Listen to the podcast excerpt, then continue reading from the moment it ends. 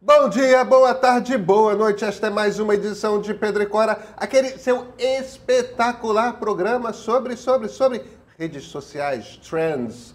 Qual o seu signo, qual o tamanho do seu sapato e essas coisas do tipo. Pedro e Cora, como vocês sabem, no YouTube do Meio toda terça-feira, na sua plataforma favorita de podcasts toda quinta-feira, também na terça, também na quinta, também na terça, também na quinta. Eu sou Pedro Dória, ao meu lado está minha querida amiga Cora Ronay. Cora, qual é o seu signo? Leão. Você responde a trends de redes sociais? Respondo. Eu também respondo. Não tem golpe não, né, Cora? Não, nenhum. Não vai ter golpe, vem com a gente.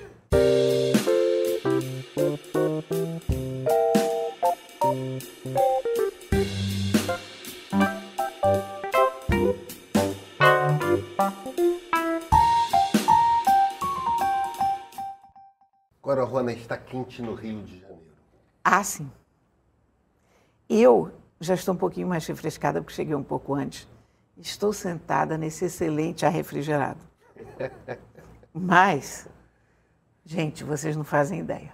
É, quando eu me mudei para São Paulo, eu me espantei que eu, eu chegava nos lugares, parece que está começando a ficar mais raro, mas eu chegava nos apartamentos para alugar e não tinha ar-condicionado. Os táxis não usam ar-condicionado, os é, Ubers não é, usam. Espantadíssimo com isso, do tipo. Eles não sabem que vivem nos trópicos? Não. Eu estava em São Paulo anteontem e o Uber perguntou: a senhora quer refrigerado? Isso num calor de 35 graus.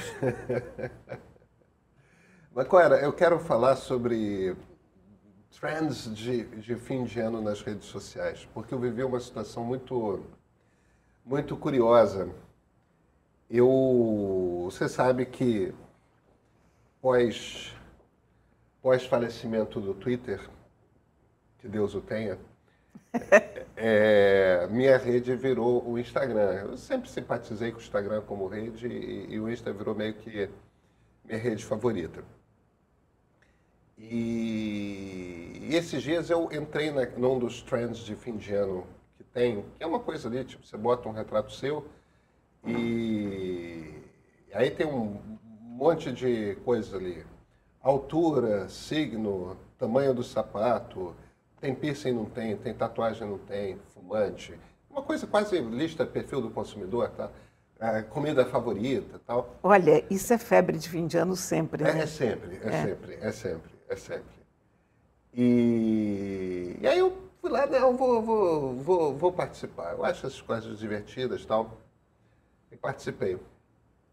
E veio um, um, um, um, cara que é um, um, comentarista muito habitual e com muita gentileza, na verdade, ele. Ele. Não, cuidado, que isso, essas informações auxiliam golpes, tem vários especialistas falando tal. E é, você não devia estimular as pessoas a fazer, a participar desse tipo de lista. E eu acho que ele ficou até chateado comigo. Eu fiquei com a impressão de que ele ficou chateado comigo quando eu respondi para ele, cara,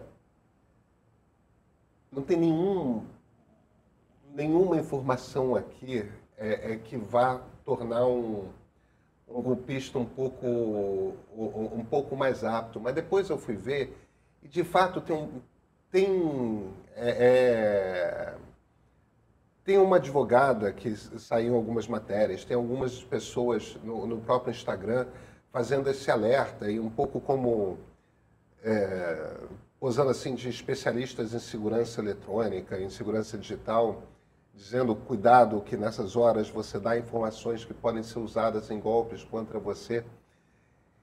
E eu acho que eu, eu acho que tem dois jogos acontecendo aí. Primeiro, existe uma coisa que é.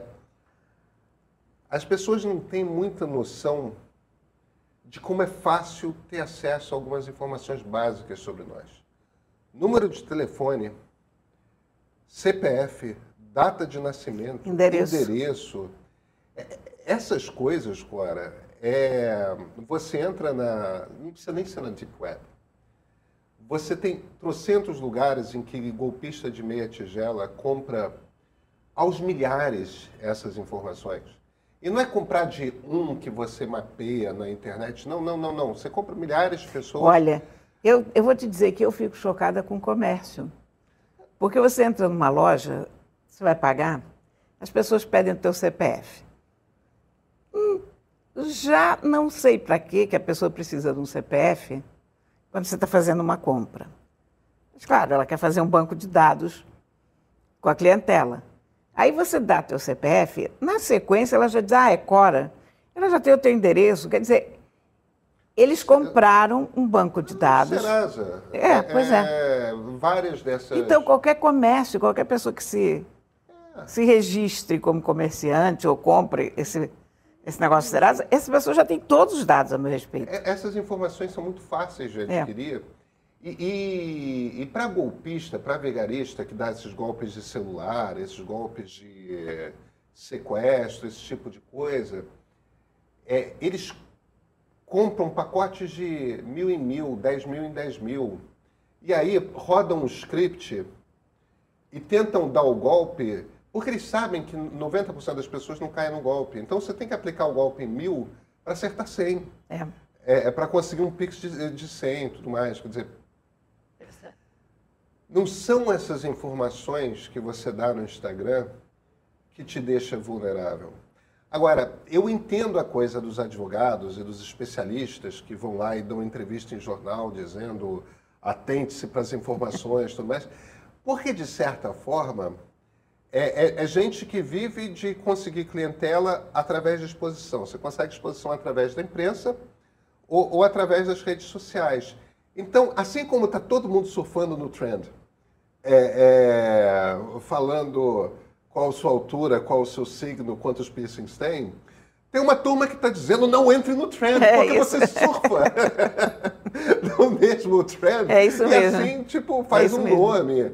E, e, e, vira ali um advogado de Olha, o especialista falou isso. isso. É. E no fim das contas, é. Putz, eu lembro de um advogado que eu passei pelo Instagram quando um amigo fala: eu preciso de um advogado porque eu sofri um golpe digital. E aí você passa, vai lá. Quer dizer, a pessoa ganha alguma exposição e ganha clientes assim. Tem que tomar cuidado, porém, com aqueles que te levam a um link, né? Não que seja muito perigoso, mas são aquelas coisas tipo games que olha aqui, estou fazendo esse jogo do Facebook. O Instagram é... tem menos isso, mas no Facebook é muito comum. O Instagram não tem isso. É. O, no Facebook ainda é muito comum. Você chega lá e descubra qual é o seu tipo favorito, é, Papai não, Noel da sua vida, ou whatever. Links, links são perigosos, é. porque aí você já vai para um site em que você pode Exatamente. instalar alguma coisa no seu computador. É. é. é mais perigoso com o computador do que com o celular. É, né? com certeza. Mas ainda assim... Mas esses trends em que você mesmo faz o teu quadrinho e bota quem você é, isso não tem, não tem o menor perigo. E olha, gente, podem fazer à vontade, porque isso é divertido e isso cria comunidade. Eu acho que esse é o ponto fundamental. Essas coisas, quando todo mundo participa desses troços, é, é quando a rede social é divertido. É. É quando é, é, é, é quando é um pouco um rito de você estar tá chegando ali na aldeia e se apresenta, entendeu? E as pessoas, ah, porque porque o que, que acontece? A gente vai, principalmente essas redes é, mais visuais, você vai achando algumas pessoas interessantes e você vai seguindo essas pessoas tal. E em determinado momento você percebe que você entende muito pouco da pessoa, você não, não, não conhece muito da pessoa. Aquilo é um jeito de você se apresentar para aquelas pessoas que nos últimos seis meses, oito meses é. começaram a te seguir, entendeu? Eu, eu sou. É, eu, eu, gosto de picanha, eu gosto de chopp, é. verão. Eu gosto de verão. É, é eu, eu essa criação de comunidade é para é para isso que rede social existe. Tem aquele, aquela, aquele outro trend que eu adoro, que é o nove verdades e uma mentira. É, é, esse é divertido porque qual será a mentira, né? E, e, e, e as pessoas pode... botam coisas muito inesperadas, porque é, na é. vida de todo mundo tem alguma coisa muito inesperada. É, é. Eu, eu, eu, eu teria que ser criativo aqui para imaginar quais são as é... As mentiras, em geral, são as coisas mais prosaicas. É, exatamente. Tipo, nunca andei de avião, né? Mas é muito divertido, porque você, você vê pessoas que você acha que levam uma vida comum e levam uma vida comum, mas que de repente sentaram ao lado do rei da Espanha durante um, um espetáculo qualquer, ou isso, comeram uma comida perfeitamente esquisita nos Himalaias, enfim. Isso, isso. Eu, eu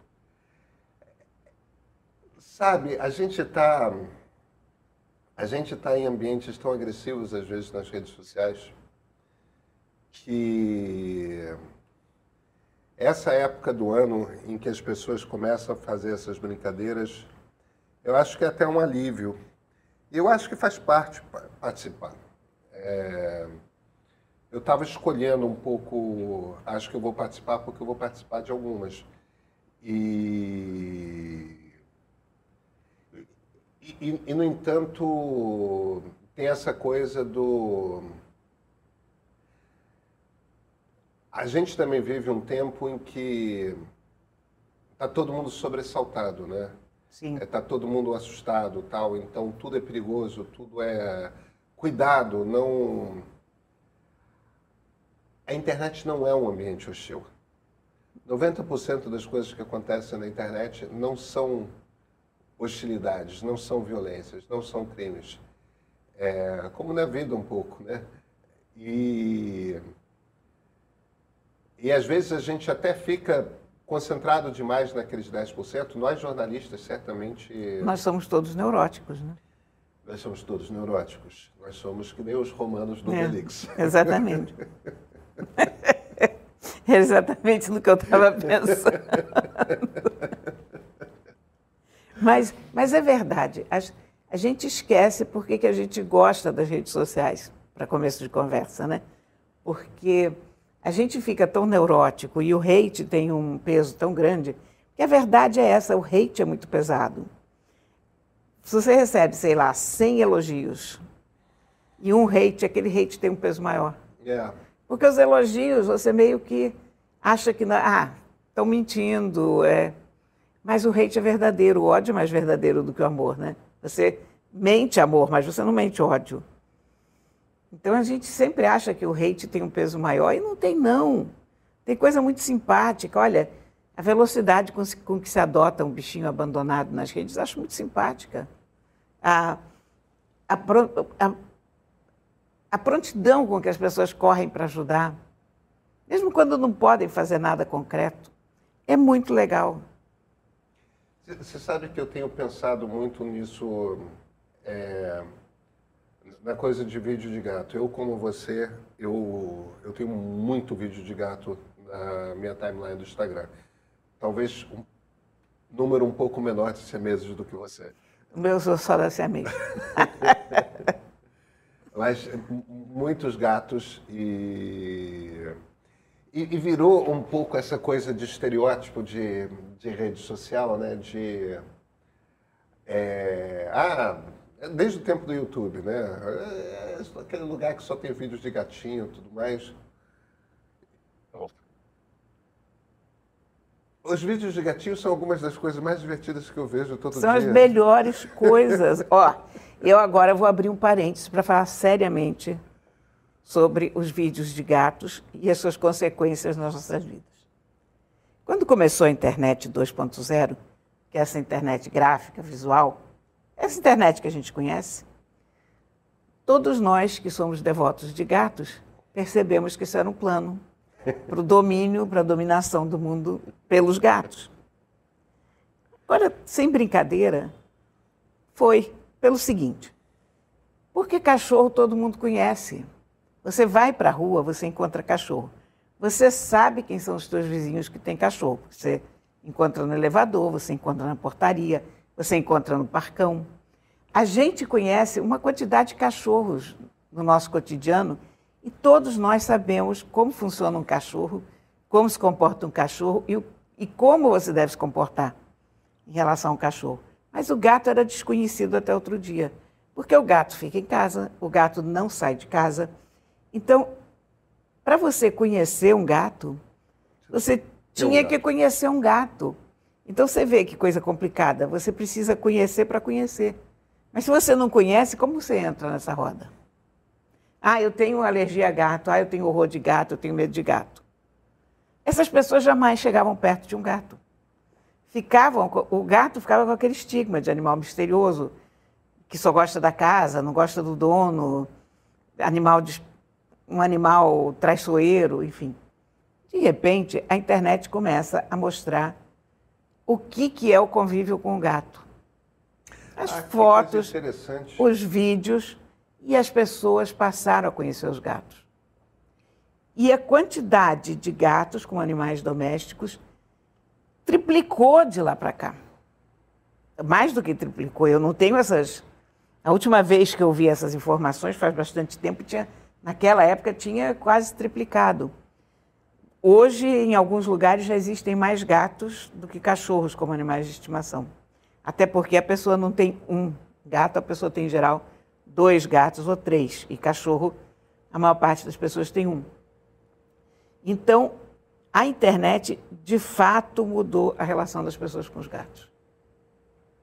E melhorou a qualidade das relações já existentes, porque Nisso apareceram várias pessoas que entendem muito de gato, muitos veterinários, explicando como lidar com gato, como evitar certos comportamentos ruins do gato. Animal de estimação tem sempre alguns problemas. E as pessoas têm que aprender que um animal de estimação faz pipi na sala, eventualmente, vai arranhar o sofá ou morder. Então, esse tipo de convívio com outras pessoas que enfrentam o mesmo problema e que chegam à conclusão que dane-se o sofá. O que é um sofá diante de um gato? Não quer, eu prefiro mil vezes alegria de ter um gato e de é, repente. Eu tenho, eu tenho, eu tenho uma técnica que, que é ter um móvel liberado. É um móvel. Ah, isso é ótimo. E aí eles criam um hábito de unhar. Eu tenho uma poltrona lá que está detonada mas não tem problema, que é aquela poltrona. Vamos, vamos esperar que os gatos cresçam respeitando isso. Mas não é interessante isso que aconteceu com os gatos? É não, muito interessante. Sabe que isso me lembrou de uma outra história que eu acho fascinante e que eu aprendi num documentário da Netflix e, e, e, e a respeito da qual nunca tinha me tocado. Você, durante a Idade Média, foram, foram sendo criados alguns estigmas, né? É, um dos estigmas é, evidentemente, a, a, a, mulher mais velha que vive sozinha, que era bruxa, né? E, invariavelmente, essas mulheres tinham como bicho de estimação um gato. Então, o, o gato, como bicho, como bicho de, de bruxa, se tornou estigmatizado é, nesse período da Idade Média. Não foi só por isso, não é que o gato era muito venerado como divindade, não só pelos egípcios, mas em várias sociedades pagãs depois. Em, em várias cidades. É. O fato é que há um momento ali da Idade Média em que o estigma com gato foi tão grande que houve uma redução de população felina na Europa muito relevante. Peste bubônica. A peste negra está diretamente relacionada é, é uma doença que é transmitida por ratos e está diretamente relacionada ao fato de que havia menos gatos. É, é impressionante é. isso, né? A, a, história é muito curiosa, né? E as nossas relações com os animais à, à nossa volta têm seus mistérios, têm suas histórias, têm seu desenvolvimento. Eu, eu acho a história dos gatos muito interessante. Aliás, no outro dia, eu estava conversando com a Bia, minha filha, e eu acho que eu vou começar a grafar gato com G maiúsculo, sabe? Toda vez que eu escrever gato, eu vou escrever gato com G maiúsculo. e por que não? Why not, né? Mas são essas coisas. É, parece que a gente está falando de coisas diferentes e a gente não está. A gente está falando, no fim das contas, do que faz com que as redes sociais sejam ambientes agradáveis. E, e eu acho que pessoas como nós, não à toa, porque os problemas existem, a gente às vezes acaba assustando um pouco as pessoas em relação a, rede, a redes sociais, e nisso criam situações como essa em que coisas absolutamente ordinárias, como é, trends em que você fala coisas a seu respeito, cria-se esse pânico de ah, você vai cair num golpe e tudo mais. Gente, golpistas têm muito mais informação a respeito de nós do que vocês sequer desconfiam e não precisam que a gente responda a, a, a um trend rede. Existe a questão da privacidade? Existe. Ah, por que abrir tanta informação sobre você? Por que, que as pessoas precisam saber se você tem piercing ou não tem? É, olha, no momento que você entra numa rede social, você está querendo se socializar. Se socializar é compartilhar informação a seu É, respeito. é verdade. É, é participar da sociedade, é participar da comunidade, é, é comungar, sabe? É, é comungar. É, é- é- Isso quer dizer não estar distante do que as pessoas estão fazendo, mas participar dos, dos rituais daquele ambiente. É. E, e- se um dos rituais daquele ambiente é de vez em quando participar dessas brincadeiras, fim de ano, época de virada, Bolsonaro está longe, sejam felizes, respondam os trends, sabe? É isso mesmo. É isso mesmo. A gente, a gente tem que a gente tem que entrar na rede entrando. É isso. Não existe e é por isso que redes feitas com curadoria não funcionam da mesma maneira.